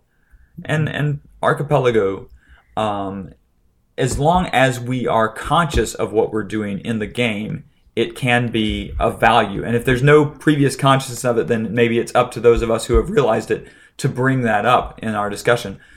I worry about whether or not it means that we're going to, like, every time we come to the game table, we're going to lecture people on so, oppression in gaming. Right. So, Woody, did it feel like a lecture? No, no, no. But I mean, you were teaching the game. Yeah, right. So we're teaching the game, and I try to make it so that way every time I teach, you know, like we start with the setting, and we, you know, I, I will read from the from the rule book that opening paragraph because it's beautiful. Yes. And it's double speak two-facedness, and you know, just snidely sort of interject the truth under breath when I'm yep. reading through, mm-hmm. and then we start talking about mechanics. We're like, oh, and here's how it works, and then you're like, did anybody notice this? Oh, now you never will be able to unsee it. That's true. You know, I want to. Then... I, w- I want to comment on like something. I, th- I think it was Dave. You said it earlier too that the like our ability to be able to be in a position to even see these games or see the oppression or see ourselves oppressed, right? Um, and for I've I've actually never played Puerto Rico. I've always been afraid to because I didn't know exactly what it was doing with the place I was born. Um, oh, it's a, it's pretty badly and it's disrespectful. yeah, yeah. And um, my my grandparents like. immigrated and they, you know, to Puerto Rico, and they grew up, you know, on farmlands, and they wouldn't call themselves um, slaves, right? They wouldn't identify as such, but the lives that they had, the stories I've heard, if I saw those things, like my my apprehension is related to seeing those true stories being played out there. And there's always this discomfort. I've, I actually still haven't done it, and I've never. I buy games all the time. Like t- t- you know, I have no. it's it's one of those things where every time I see it, I'm like, I should pick that game up, but do I want to? And I don't know. There's always a discomfort there, and it's something to to keep in mind about, especially stories that are actually representative of things that really happened, and and how there's there's people who it means something. You know, it means something very different for them. With the, the few times that Brian kept saying, like, oh, it's too on the nose, I was like, but come on, it's a game. And then as the more I think about Puerto Rico, I'm like, oh, yeah, that's why I've never bought it. yeah. yeah, with a lot of this stuff, right? Like, if you, you have to understand your audience, right? Like, yeah. It's really important not to minimize and trivialize the actual experiences that people already are bringing, right? So, like, yeah. you know, I have friends... So I have a math degree, and during uh, during undergraduate, um, several of the people in my degree program were Puerto Rican. And the first time Puerto Rico came out uh, was when we were finishing our degrees. Mm-hmm. And so I never got to play it with them, but man, they were not fans. So they could see it immediately as the whitewash that it was. Yeah. It was, you know, like one of them was like, because they come from a variety, right? So like some some of my friends come from the like the upper edge of the socioeconomic spectrum, and some of them came from like down on the farm, and they they were not they were not there for that noise, like mm. it, in it, mm-mm, just no,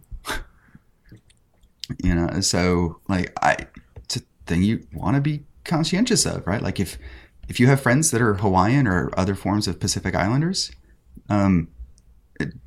Don't be a jerk. Uh, you know, like there are a lot of games that fetishize the Pacific Islands. That's, that's a, true. There that's, are quite that, a lot. That, a lot, right? Like, forget just Bora Bora. I've got Bora on the on the list right here. Bora Bora and Haleakala, Carcassonne South Seas, Cacao, Mangrovia, tu, uh, Tuluva, just it, Maori. Right? Just tons of them, right? Like they just, yeah. You know, um, these people live this. Like, like don't disrespect that. You know, and then there's the flip side of it. Like, you know, my family up through my mom's side have been in the U S sit for two hundred years or whatever, like Midwestern, white to the core, Methodist, like trying to reach through into them and to get them to understand some of this stuff. It's a whole different frame. Like if I come at it as like straight, straight line through social justice, their ears turn off. Mm. I have one cousin who listens, but the rest of them, like, right? Like, I mean, through my mom's side of the family, like you go back one generation into my mom's generation, and it's subsistence level farming. So, you know, my cousins and I represent the first generation of our family that had choices and had liberties. So maybe this is where games can do a good job, since they're not putting it straight in your face. Like, uh, you know, maybe they could show subsistence farming in a colonized culture and, and try to, to bring, and, and, you know, I don't know. I, I'm just trying to see, I, I really can we reach people who don't understand um, or don't believe that oppression is existing currently in, in, in European countries, I'll say, today, in a way that, that are, are, are, can we use games to reach them, basically, becomes the question. Yeah. Is this a tool for helping to develop social justice? I think if we were serious, genuinely serious about gaming as an art form, we could build the the artifacts that we need, but they don't exist currently, right? Of everything on the list here, Freedom: The Underground Railroad is the quote-unquote accessible, positive example of an artifact that we have here. Have you all ever tried to teach Freedom to a non-gamer? Mm, oh, no. it's, oh, it's, it's a it's it, a deep game. Yeah, I mean, you melt their ears, like just brain coming out of the ear, just flowing right out. You just yeah. melt their minds. It is multiple interlocking systems. It is way too complicated. It's not an entry-level game, no, so it's only going to go to a certain not, culture of people in the first place. Yeah, you've you've got you've to for Freedom to be actually accessible, you already have to be a pretty substantially educated gamer in terms of the mechanisms of gaming. Mm-hmm. Like we do not have an entry-level artifact. We don't have something that you can take into a classroom with ninth graders that don't otherwise have gaming experience. There is, um, so Academy Press that puts out Freedom, mm-hmm. they have an entire series of books that they accompany their games to be used in the classroom, right? That's Academy Press's goal mm-hmm. as a company. Mm-hmm. You know, you can, to use Freedom, there is an entire curriculum built around it. There's a teaching manual and other materials to help support it. Because the materials of the game are quite nuanced, but then just getting kids to be able to play it is hard. Yeah. You can probably speak to this a little bit, Brian, because you have been, you've tried to teach history with games in class. Is that correct? To a certain extent, with, with using game theory anyway. Um, uh, so teaching, especially seventh graders who've never played a game before, but especially in my, especially in my um, arena, the school I teach at is extremely rural, mm-hmm. so the access to games is very, very small. They, the, the library has a copy of um, Wits and Wagers Family that I donated. Oh, okay, all right. I was going to say, um, they had that before you came? No, no, no. They did not have that before I came, but the media center was so thrilled to get it because they're like, I've heard of Wits and Wagers, but I've a family version? I said, yes, it's, you know, family-friendly. The, the last time we had... Um, we had a um, a reward day where students, all of our students are are, ba- are judged based on three criteria. If they meet those three criteria, they get to go to the celebration day. Um, it's a game in and of itself, trying to meet these three criteria. Um, a certain number of no no no more than a certain number of missing assignments, no more than a certain number of unexcused absences, and you have to get. Uh, you have to have behavior goals too. If you meet all, th- if you meet two of the three, you get to go. The next time we do judgment, which we do this quarterly, the next time we do a judgment, you don't get to go if you fail at one that you failed at last time. So you, that's one. If you fail at one or more of them, you must meet those in order to go to it. So if if you've failed on the behavior scale, but you succeeded on the other two. Well, you have to now succeed at the behavior scale, regardless of what you do with the other two, in order to go. So, any anyway, when we went, um, all the teachers were supposed to take, you know, ten, twenty minute um, time times in there watching over the kids, making sure they don't break themselves or whatever. Because, you know, they're in the gym, they're playing basketball, and they have a little cubby off to the side where they play board games and stuff. But the kids have pretty much free time. They can sit on the bleachers and gab. They can play basketball. They can, you know, play board games. Well, right at the very beginning, we had a lot more kids than we thought we were going to have who, who succeeded this time because, you know, there were no requirements. It was just meet two, two out of your three goals. Mm-hmm. And they came. They called me on the intercom and asked, you know, Mister Peace, can you come down at the very beginning and help us out here? And I said, sure. And I, being the guy I am, came equipped with a bag full of games anyway, because I'm me. I went in at the very beginning, and I brought out Incan Gold. I brought out Suru. I brought out um, Wits and Wagers Family. And these kids just were like, what is this sorcery you have here in front right. of you? We've never heard of these games. We thought you would bring something, because they had, you know, Life, they had Uno, they had... Connect Four. Connect Four, the standards you would imagine. And the kids see this thing called Incan Gold, and they're, what is this? And I cracked it open. And of course, you know me, I don't use the cards, I use chips, so they get to hold chips in their hands and mm-hmm. decide if they're going to go on or not. And the whole push-your-luck aspect blew their minds. And then we played Suro, which... Also, oh my God, blew their minds. They couldn't. And it's gorgeous because Calliope makes gorgeous pieces of art. Yes. Exactly. So, you know, just introducing them to games along that line. If I tried to introduce them to something like Freedom. Yeah, you wouldn't do that. Their their little minds would implode on themselves.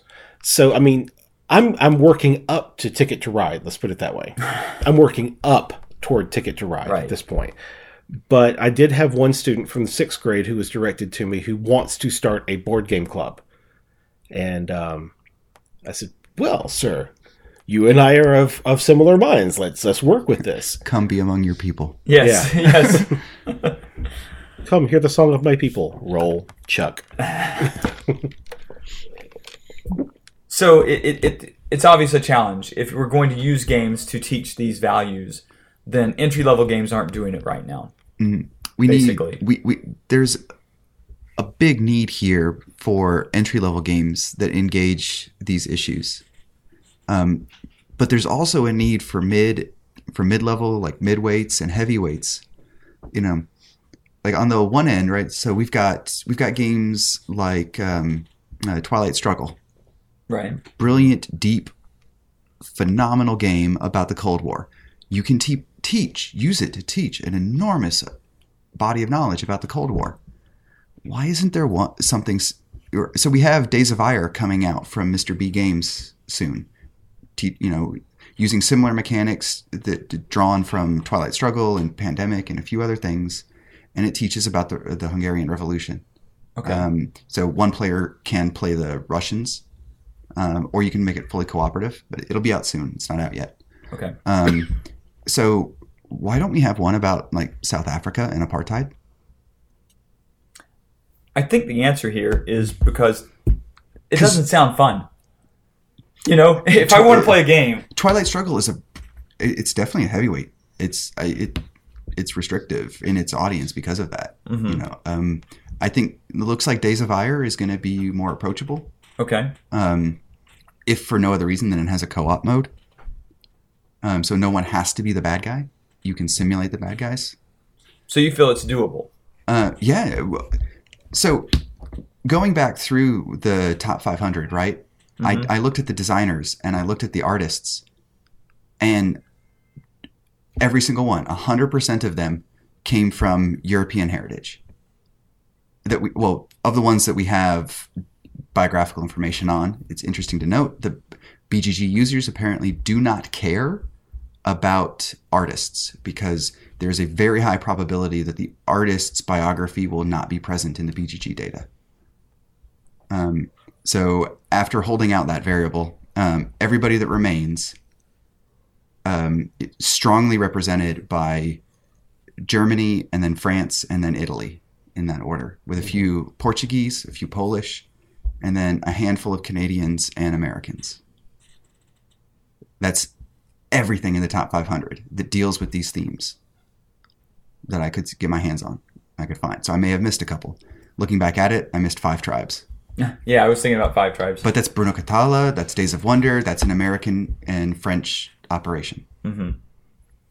Um, and we we need to do a better job at getting designers and artists that have a direct knowledge, whether it's academics uh, who have studied this material or people who are actually from these cultures. Like, they desperately need to be included in this conversation, and they're not. We as gamers need to start demanding of publishers that these people are given a seat at the table. Yes. If, right.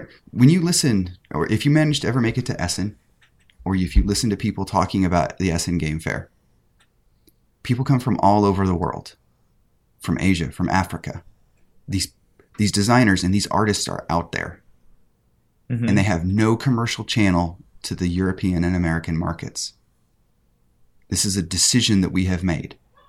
It's an institutionalized form of oppression, basically. Ding. Because we're not buying those games, or we're not the commercial. Uh, the publishers yeah. are not the publishers and distributors are not carrying them, not reselling them. So as consumers, then, our, our messages need to be to T M G and to Queen and to all of these regular Stronghold, all these regular gaming companies that have ignored those areas. Uh, look at the the forming but giant that is Asmodee. Yes, Asmodee may have a, may have a financial bank deep enough to handle some of this risk. I can understand why a company like Stronghold doesn't, right? The operating margin at Stronghold is such that one catastrophe of a release could jeopardize the entire company. Right. So and they're yeah. they're somewhat more successful now than some of the other smaller companies. You know, Asmodee is still tiny when we start talking about the what capitalism really looks like, right? So the entirety, the last numbers that I saw, that the the total trade volume of all of hobby gaming that we represents our our hobby, that was just slightly bigger than the gross income of Riot Games that manages uh, League of Legends. Right, so mm-hmm. one company in the electronic space did as much trade in terms of capitalization as our entire hobby. On a game that's distributed for free. Yes, on a game that's free to play. Okay, I didn't know that part either. Yeah. Right? So Asmodee, being the single biggest player, is still a gnat compared to somebody like Hasbro. Yeah, and I mean, you're also competing with, on the education side, I've actually taught game design to kids, but to, teaching game design today means electronic, means teaching coding. It's not, yeah. you know, and yeah. and there's there's there's that's an entirely different conversation. The the problems still exist in the digital space, but when people talk about, and, and I think that's something that I can, you know, you compete with when when you're coming up to a kid and you show them a game, like, well, to me, a game is Grand Theft Auto or Call of Duty, not this very elaborate, you know, um, um, tabletop game. And and it is a shame that we don't have, you know, that it's just shifted so far. And that has a lot to do with, it's just, you know, distribution is easier in digital and, and things like that. But it, I understand it, it is, there's so many different places to address that. Because if we were teaching kids how to make games, like I've seen many social, uh, socially conscious, social impact games made from kids who are very young, and they're, you know, most of them are digital. Yeah, and I mean, on the digital front, right, there are some absolutely brilliant pieces of work being made, um, like Papers, Please. Yeah. Mm-hmm. Yes. Um, um, so oh, we should probably describe Papers, Please. For it's a little outside of the target audience for this podcast. I always talk about video games. Okay. Yeah, I mean, this yeah, is Josue's uh, ballywick. Uh, that's not the but, right word. Yeah, but... Uh, So just, you know, the, the core conceit of Papers, Please is that you are the, the immigration official, like with the deny and approve button. You know, it's it's a pretty, it can be a pretty brutal experience. That under a totalitarian regime. Yeah, under a totalitarian regime. Um, and then, other, uh, you know, another beautiful game, uh, This War of Mine, like living through, like living through this type of revolution. Mm-hmm. Um, is the core conceit of that game. Like these artifacts exist, as Josue says, out in the digital world, and they don't exist in the print world, in our corner of the print world. Right? Art at large engages this, but art for board gaming doesn't. So this is, I guess, our call to our our uh, our hobbyists and to, to those people who are informing our hobby, is that we would like to see more games that represent uh, a more real-world example of what's what's gone on in our history and what's going on presently. And yet, we still want you to make it enjoyable. Um, so, I, I feel like we've spent a lot of time on this, and I, I want to make sure that everybody's got their thoughts out, um, while realizing that we've talked about it for a while and, and maybe it's time to, to bring it to a close. Uh, so let's just go around the table and get uh, maybe statements of impact or conclusion or whatever you want to say uh, before we uh, close out. Um, let's start with uh, Josue. Yeah, if if anything that we talked about resonates with you, in particular, like a gaming experience that ever made you feel uncomfortable, like I, I definitely want to to hear about that, because um, again, these are these are opportunities for learning. They're opportunities to create conversations that that may not happen otherwise, and because they're interactive, because we're experiencing something, they're you know they're amazing opportunities, and and I just love to hear those stories. Which, in fact, okay. I actually add to, I'm building a library of this type of thing. And there is a game section, now that I remember. And um, so, actually, if you send them to me, I will start adding them to that wiki. Because I, and, and especially, like, the story of how it worked and how that helped you. I would like to hear it. Okay.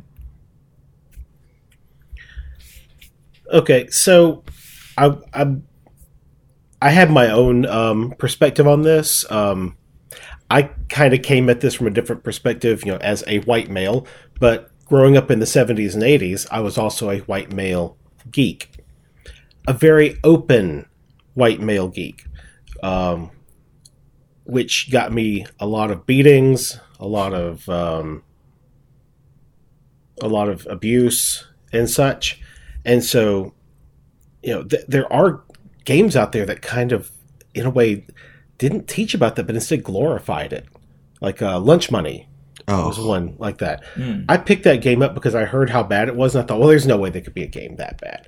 But it was for sale. It was like two dollars on a, re- on a you know, bargain bin, so I thought, I'll get it and check it out. I played it twice and thought, and I played it once and thought, okay, maybe I'm just reading too much into it. I played it a second time and traded the game off. Yeah, so I've actually played Lunch Money, and I played it when it was, when it was new. And this is like one of those like points of just what was I thinking? Because we played it and we enjoyed it, but we were the the target that it was punching down to, hmm. and like to engage.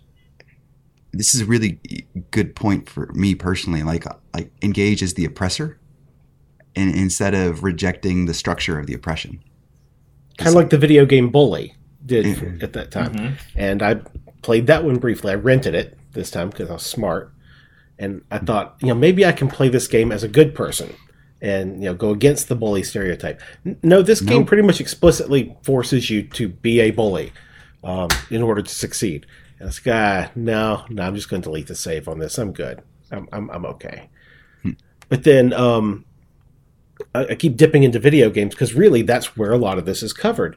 Um, the the The, the in the greatest way, but Dragon Age was great for that. I played every race, every style of character possible in the original Dragon Age, and the oppression that you experience as a sorcerer, being forced to be part of the circle and having people who could, you know, cut you down if they wanted to, um, playing as an elf who came from a city, um, and the elves in, in Dragon Age are an oppressed race. Um, It, and playing as a dwarf, if you come from the common areas and you're not you're not um, from a noble family, you're also further further oppressed. And then going to, and playing the other spectrum where you're playing a human noble or um, a dwarven noble, and you're one of the oppressors who gets you know brought down a notch and has to go out and fight these things.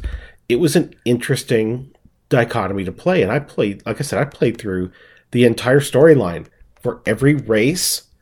And every class possible, because I was just completely fascinated with the relationships they made between oppressors and oppre- the oppressed in that game. So anyway, long story short, too late. What okay. So yeah, I mean, takeaway, call to action, right? Like as individuals, we need to listen. You so just the as of this recording, one of the newest news posts on B G G. Includes um, some coverage of Conan, the board game. Yes. Right. So Conan is deeply racist in its uh, deeply mythology, sexist. deeply sexist in its mythology. But Asmodee attempted to erase some of the racism with the release of Conan, the board game, mm-hmm. but didn't made no efforts to to mitigate the sexism. And there's a really good talk about this on the Shut Up and Sit Down podcast. Uh, sorry, the. Their live video review of Conan. Mm-hmm. Yeah. Quinn's talks about this. Um, plenty of people have. So B G G just put up a post, and like as of late Friday, no, early Saturday is when I linked it to y'all. And there's a one-line item in there, and we should put the links of all of that stuff in the yeah. In, we'll put in, all the in links in the notes. Yeah, going but forward, anything first, that you mentioned. The first yeah. comment is an American white male mansplaining how none of this is a problem. And then the comment section goes absolutely ape.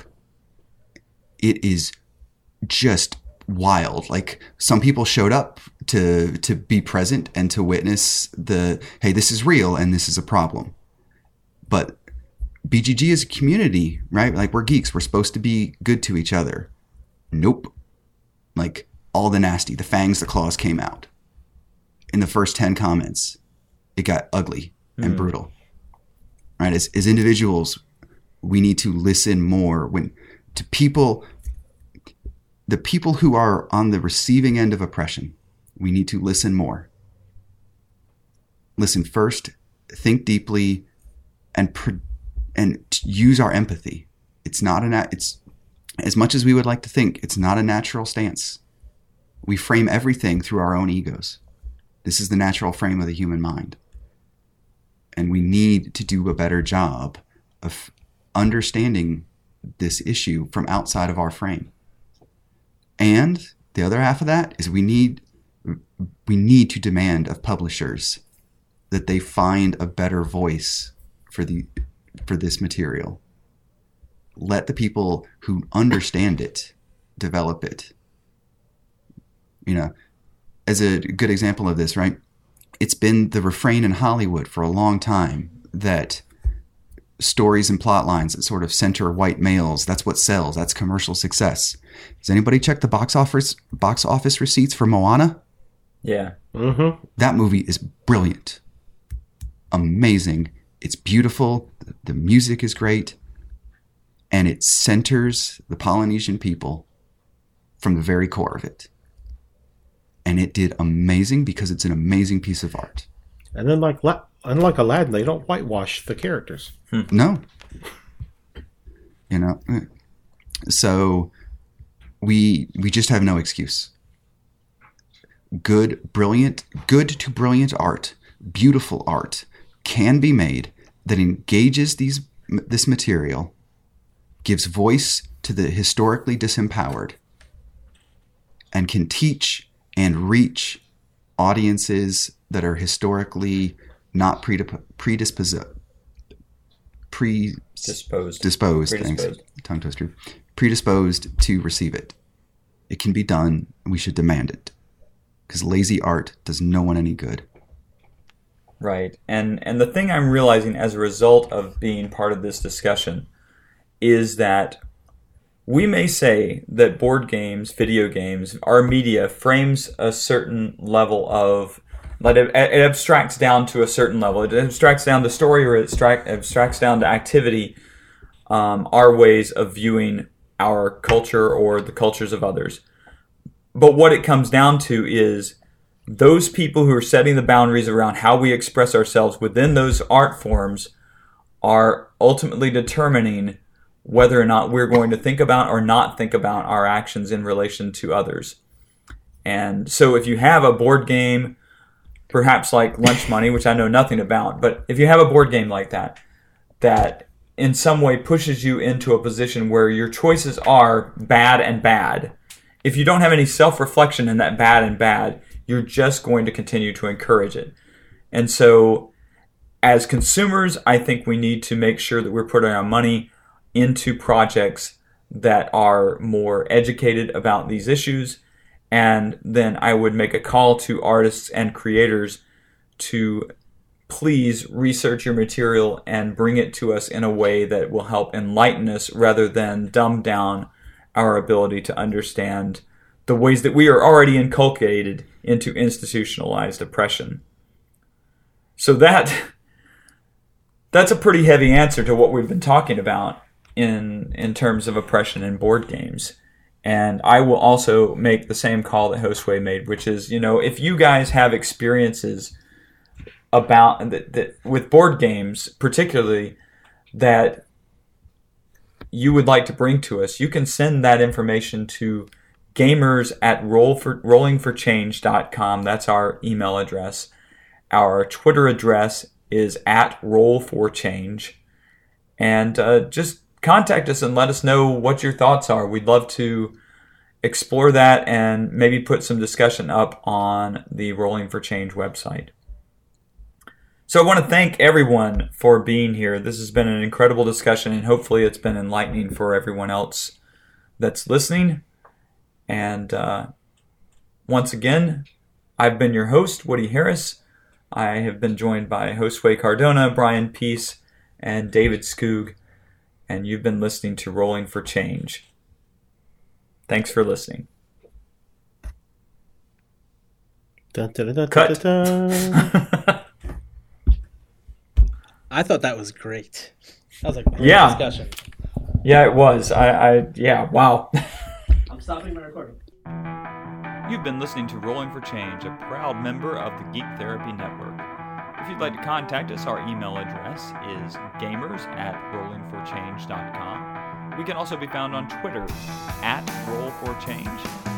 Our theme music is composed by Rocket Scientist, excerpts from the song Galileo. You can find them at rocket scientists dot bandcamp dot com. Thanks so much for listening. We'll have a new episode in the can in the next few weeks. We look forward to hearing from you.